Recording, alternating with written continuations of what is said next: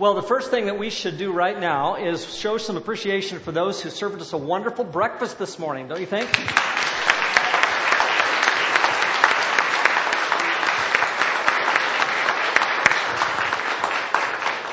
Thank you to Ed and Karina, and I'm sure numerous others that I won't go into the long list of those. I know that uh, Larry was responsible for getting us a barbecue this morning, and lots of other people put things together for our breakfast. It was absolutely wonderful. You know, people sometimes come up and they say, What is the deal with beans for breakfast?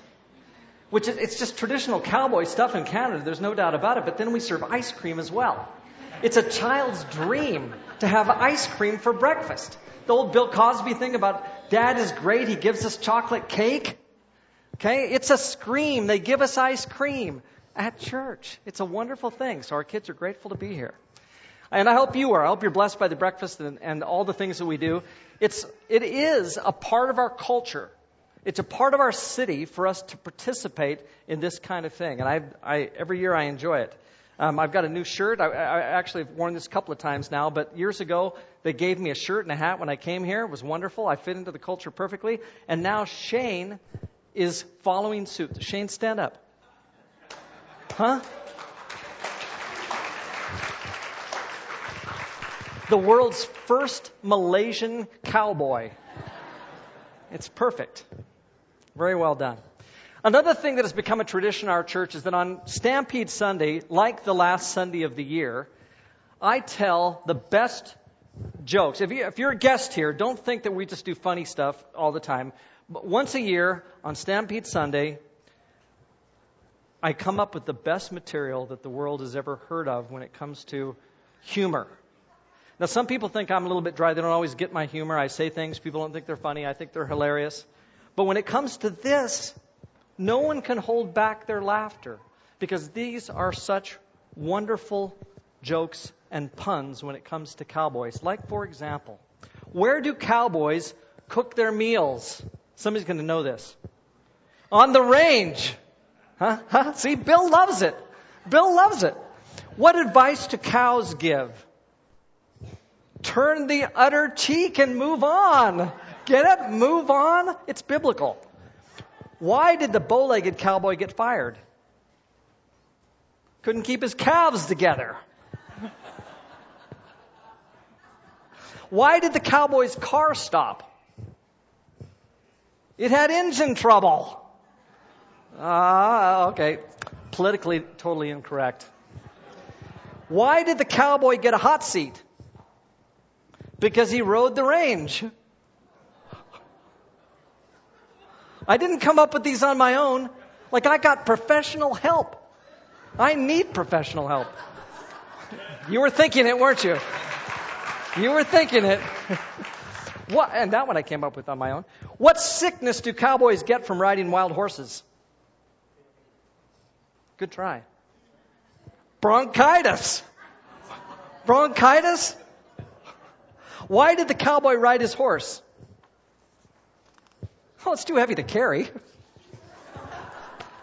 oh, three cowboys of the world are sitting around camp talking about how tough they were, and the tails kept getting bigger and bigger. And the cowboy from Australia says, I wrestled a 200 pound crocodile and I made it cry like a baby. The cowboy from Brazil shakes his head and says, I killed a 400 pound steer with my bare hands. The cowboy from Texas just smiled and kept stirring the campfire with his bare foot. See, the Texan, he loves it. There we go. Um, back in the Old West, three Texas cowboys were about to be hung for cattle rustling. The lynch mob brought the three men to a tree right at the edge of the Rio Grande. The idea was that when each man had died, they'd cut the rope, he'd drop dead into the river, and drift out of sight. They put the first cowboy in the noose, but he was so sweaty and so greasy that he slipped right out of the noose, fell in the river, and swam to freedom. They tied the noose around the second cowboy's head, but he too oozed out of the rope, dropped into the river, and got away. As they dragged the third Texan to the scaffold, he resisted. Man, would y'all li- tighten that noose a little bit? I can't swim.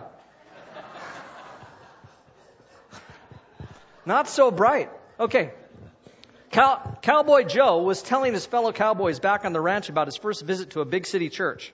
When I got there, they had me park my old truck in the corral, Joe began. You mean the parking lot? Interrupted Charlie, a more worldly fellow. Well, then I walked up the trail to the door, Joe continued. That's the sidewalk to the door, Charlie corrected him. Well, inside the door, I was met by this dude, Joe went on. That would be the usher, Charlie explained. Well, the usher led me down the chute, Joe said. You mean the aisle, Charlie said. Then he led me into a stall and told me to sit there, Joe continued. That's a pew, Charlie retorted. Yeah, pew, recalled Joe. That's exactly what that pretty lady said to me when I sat down next to her.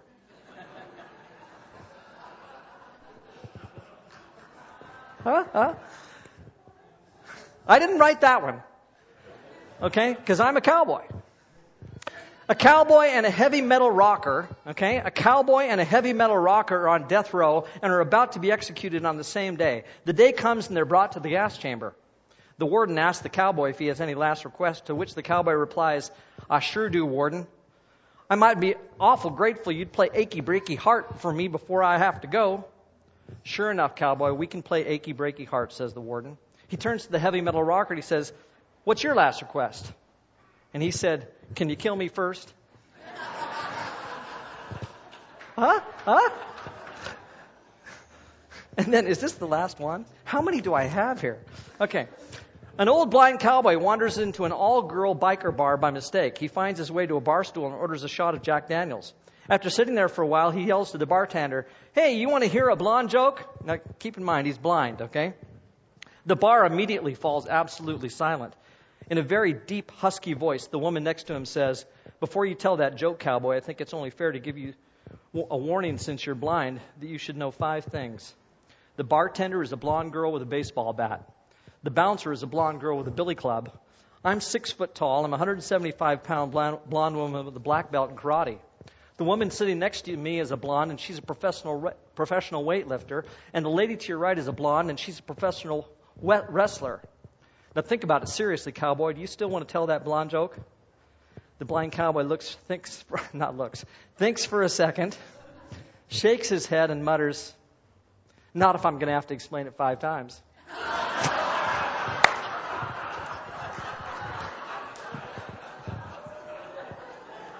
Oh, once a year I come up with a good one. All right.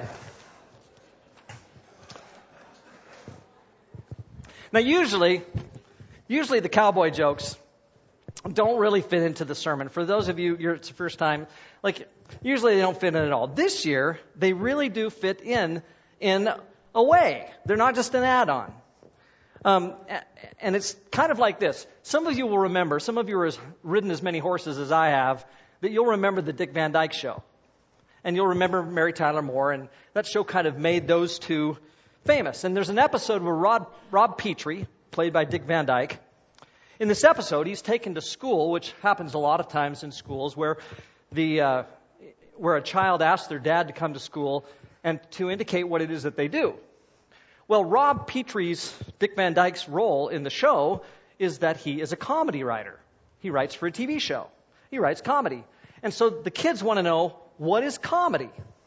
And here's what Rob Petrie says as he explains what comedy is. He defines a joke as a story or a circumstance told in such a way that it has an unexpected, surprising, or perhaps absurd ending or punchline that shocks or surprises the audience in an amusing way.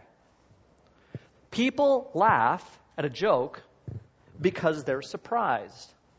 The key was in the unexpected nature of the ending. And if you think about it, that's how somebody like Lucille Ball made her living. She would do something in a moment on the Lucy show that was absolutely unexpected. So you would see her tramping around in a vat of grapes, for instance, acting like she's an Italian woman tromping out wine grapes. And the whole world laughs. Or you see her on a conveyor belt where she's supposed to just put the widgets in place or whatever she's supposed to do, and she can't do it. And it becomes a laughing matter. Or she starts selling Vita Vitamin, whatever that is. Because it, it's alcoholic and she keeps drinking it, and during the performance, of course, she gets snockered. And so while she's getting drunk, it becomes a humorous moment. Well, all of that I think is interesting in light of the parables of Jesus. Because one of the things that makes Jesus' parables work so often is their unexpected, surprising kind of outcome for those who hear the story. That's not always the case, but with the story of the Good Samaritan, that is certainly the case. I want you to turn to Luke chapter 10. We're going to read through this. It's on page 735 in the Pew Bibles, if you happen to be looking at one of those. Page 735. And I'm going to read this, and there's a couple of things that I think we're going to find a bit shocking today about this parable. Starts in verse 25 of Luke 10. Luke says, On one occasion, an expert in the law stood up to, teach, to uh, test Jesus. Teacher, he asked, What must I do to inherit eternal life? Well, what's written in the law? He replied. How do you read it? And he answered, Love the Lord your God with all your heart, with all your soul, with all your strength, with all your mind, and love your neighbor as yourself. You have answered correctly, Jesus replied. Do this, and you will live. Now, that in itself is a little bit surprising. You expect Jesus to say something that would call this guy to task, and instead, he just says, Oh, you, you've done well. But he wanted to justify himself. So he asked Jesus, And who is my neighbor? And at that point, everything changes. Jesus may have been at some level pleased with the fellow's answers until this, but when the guy says, And who is my neighbor? Jesus now is going to teach him a lesson. And he does. In reply, Jesus said, A man was going down from Jerusalem to Jericho when he fell into the hands of robbers. They stripped him of his clothes, beat him, and went away, leaving him half dead. A priest happened to be going down the same road, and when he saw the man, he passed by on the other side. So too a Levite, when he came to the place and saw him, passed by on the other side. But a Samaritan, as he traveled, came where the man was, and when he saw him, he took pity on him. He went to him and bandaged his wounds, pouring on oil and wine. Then he put the man on his own donkey, took him to an inn, and took care of him. The next day he took out two silver coins and gave them to the innkeeper. Look after him, he said, and when I return, I will reimburse you for any ex- extra expense you may have. Which of these three do you think was a neighbor to the man who fell into the hands of robbers? And the expert in the law replied, The one who had mercy on him. Jesus told him, Go and do likewise. Which, by the way, is just so much different than you've answered well. Go and do likewise. Well, there are at least two huge ways, I think, in which Jesus' Good Samaritan story does indeed shock us. Although, to be honest, I'm not sure that today, without some help, we would easily get, like jokes, whether we would get either one of these shocks or punchlines the way that Jesus intended us to get them. So let me show you these shockers, and I'm hoping you'll agree with me that these are worth us thinking about. The first one is this A Samaritan ends up having compassion on the man attacked and beaten by the robbers. And the fact is, is that even if you've heard this story before, even if you've read this story many, many times, even if someone has explained to you what a Samaritan is in relationship to a priest and a Levite, I'm not convinced that we can really get this. But the fact is, the priest is a very well respected religious figure. Everybody would admire him. The law talks about him as one who is instructing in God's law. He's an interceder an intercessory kind of person between God and people. He not only brings the law to them, but he's the one who presents the sacrifices. In fact, the high priest every year goes into the, the uh, Holy of Holies on the Day of Atonement and makes a special sacrifice that nobody can, else can make except him. And so the priest has a special status within the community. And the fact is, we can't really get that and appreciate it. And the same thing is true of the Levite. You'll remember that in the law, priests and Levites don't actually make a living. How, how is it that priests and Levites end up living within the nation of Israel? Through the tithes. Somebody else gives. And so there is enough respect and position and role for the priest and the Levite that they actually don't even support themselves financially. The people are expected to do that because of the person that the priest and the Levite is. Well, it just means that there's a special level of status and respect for these people. And they're, of course, the ones who pass by. The Samaritans, on the other hand, were worse than dogs in the eyes of the Jews. They despised, the Jews did, despised the Samaritans as traitors to Israel and traitors to God. They were the ones who had intermarried with those who were not Jews. They'd broken the law. They had become the very definition of a compromiser. If you wanted to talk badly about someone in Israel, you would simply say about them, You Samaritan. I mean, you might as well call them a profane word that I wouldn't use. Because the Samaritan was thought of that poorly by those who were Jews and thought of themselves as the pure and holy people of God. They took their special status being so special, their birthright so special, that they wouldn't tolerate for a moment that the Samaritans would take this birthright and then th- basically throw it into the garbage can. So when it is that a Samaritan that Jesus praises in this parable does what he does, clearly showing himself to be the one who is actually in the right and who does God's will in terms of the neighbor, it comes as an enormous shock to these people. And again, we can't really appreciate the shock that's there.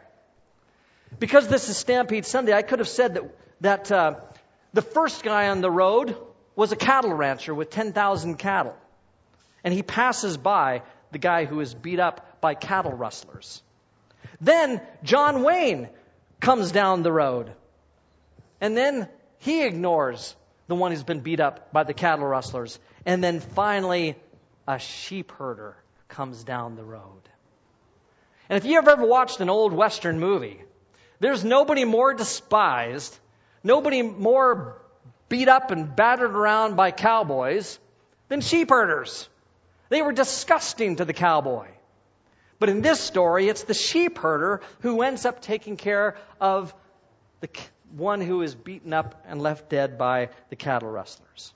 More to the point for today, I could have said that first Lanny McDonald was walking down the road and saw the hockey player beat up alongside the road, and he walks by.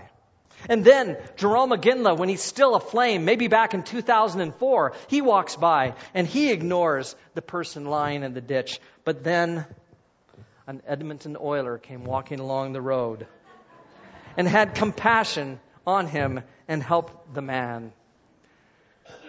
Now you're starting to get the point.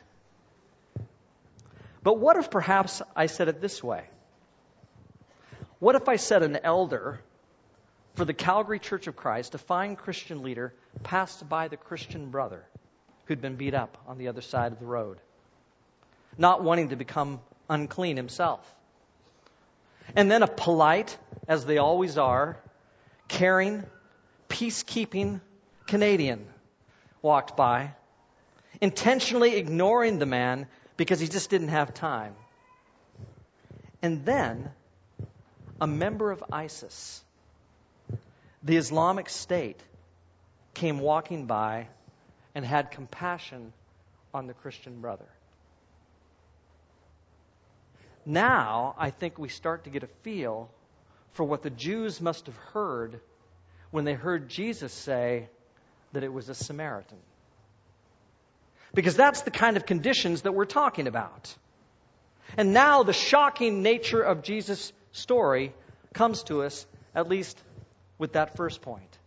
So the neighbor is simply then defined in this case by his compassion. It has nothing to do with his race, nothing to do with his nation, nothing to do with his religious affiliation, nothing to do with who he is as a person other than the compassion that he shows on the individual. And that's what makes him the neighbor. And then there is another part of the story a second shock. The question is Are you a neighbor? That's the question that Jesus turns around, in fact, on the lawyer. Notice that the one who is the neighbor, because that was the question who is my neighbor? There's a sense in which Jesus doesn't ever actually answer that question. Jesus doesn't say, well, the guy in the ditch is your neighbor and the guy down the road is your neighbor and you're supposed to love everybody. Jesus actually doesn't say that. Who is the neighbor in the story? The neighbor is the Samaritan. In this case, the neighbor is not the one who receives good from us. Instead, the neighbor is the one who dispenses the good. And Jesus actually doesn't answer the question that the lawyer raises. It's kind of like when Jesus is talking to Nicodemus, and Jesus, uh, Nicodemus says, How, do, how am I born again? And Jesus doesn't really answer him. Finally, Nicodemus says, Well, am I going to climb back into my mother's womb? And Jesus kind of ignores all of that and talks about something really, in one sense, completely different about spiritual life. And here we have a man asking a question, and Jesus doesn't really answer that particular question. He turns it around on the guy and completely redefines in a very real way what it means to be neighbor. And here's the point the moment you put a limit on whom you will love and those to whom you will show the compassion of Christ, that's when you pass by on the other side. And that's what the lawyer was trying to do. What was the point in asking the question? Well, who's my neighbor then? You almost get the impression it's, it's like he was saying, well, if I murder somebody, can I still get into heaven? Why would you ask such a question? I'm thinking either you want to murder somebody and you're hoping it's going to work out, or you're wanting to put yourself in the position of those who judge the murderer. But you're certainly not showing compassion or caring at that point about the murderer. You're asking a question that has a point, but it's not the point that Jesus wants you to see. And so the moment that you do something like that, I think you're attempting to put a limit on your love. How is it that I can sin and still get into heaven? How far can I take this? How little do I have to love? Are there those that I cannot love? That just doesn't seem to be the question that Jesus wants the man to be asking. Being a neighbor is not defined by Jesus and determined by who they are, your neighbor, but is instead determined by your decision to be their neighbor. That's how Jesus defines being neighbor. The question is not whether they are your neighbor, but whether or not you are theirs. Because Jesus has for us a different kind of agenda than asking the question, how far can I go? Who do I really have to love? Is there a way for me to somehow slide by and get by with a little bit less? Jesus doesn't want us getting by with anything less at all. And so the question for this morning is Are we neighbors? It's not a question, Who is my neighbor? Jesus doesn't answer that one. The question Jesus really addresses is Am I the neighbor? Are there those that I don't treat the way that I should as a neighbor? And how is it that I can correct that and be what I should be? There are those in our lives that we don't want to forgive. There's that one who has mistreated you and who just won't apologize. There's that one about whom we say, but they aren't even sorry.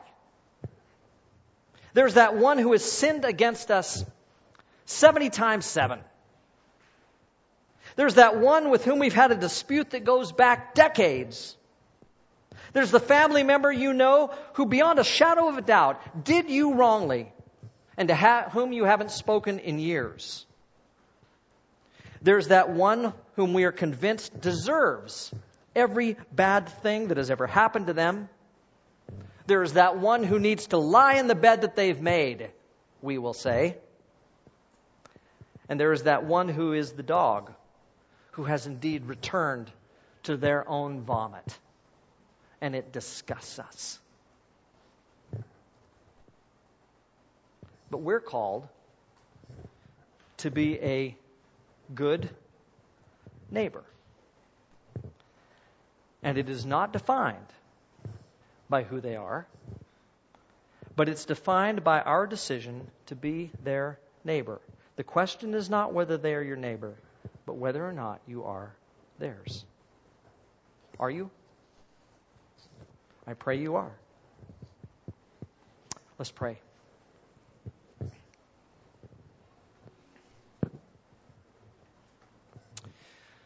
Lord, we have people in our lives that have wronged us.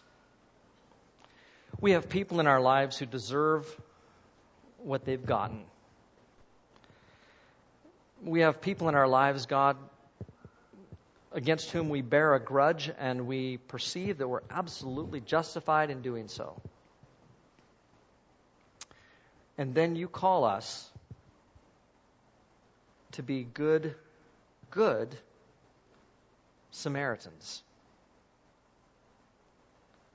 And we too, like those others, are sinful people who deserve nothing. We, in our own sinful lives, have no right to stand before you and in any way uh, declare ourselves justified. And so help us, Father, as, as Samaritans, as, as sheep herders, as Isis, to be willing to do good to those others who, like us, don't deserve it. Give us new hearts that we might understand the teachings of Christ and be great neighbors. We pray through Jesus. Amen.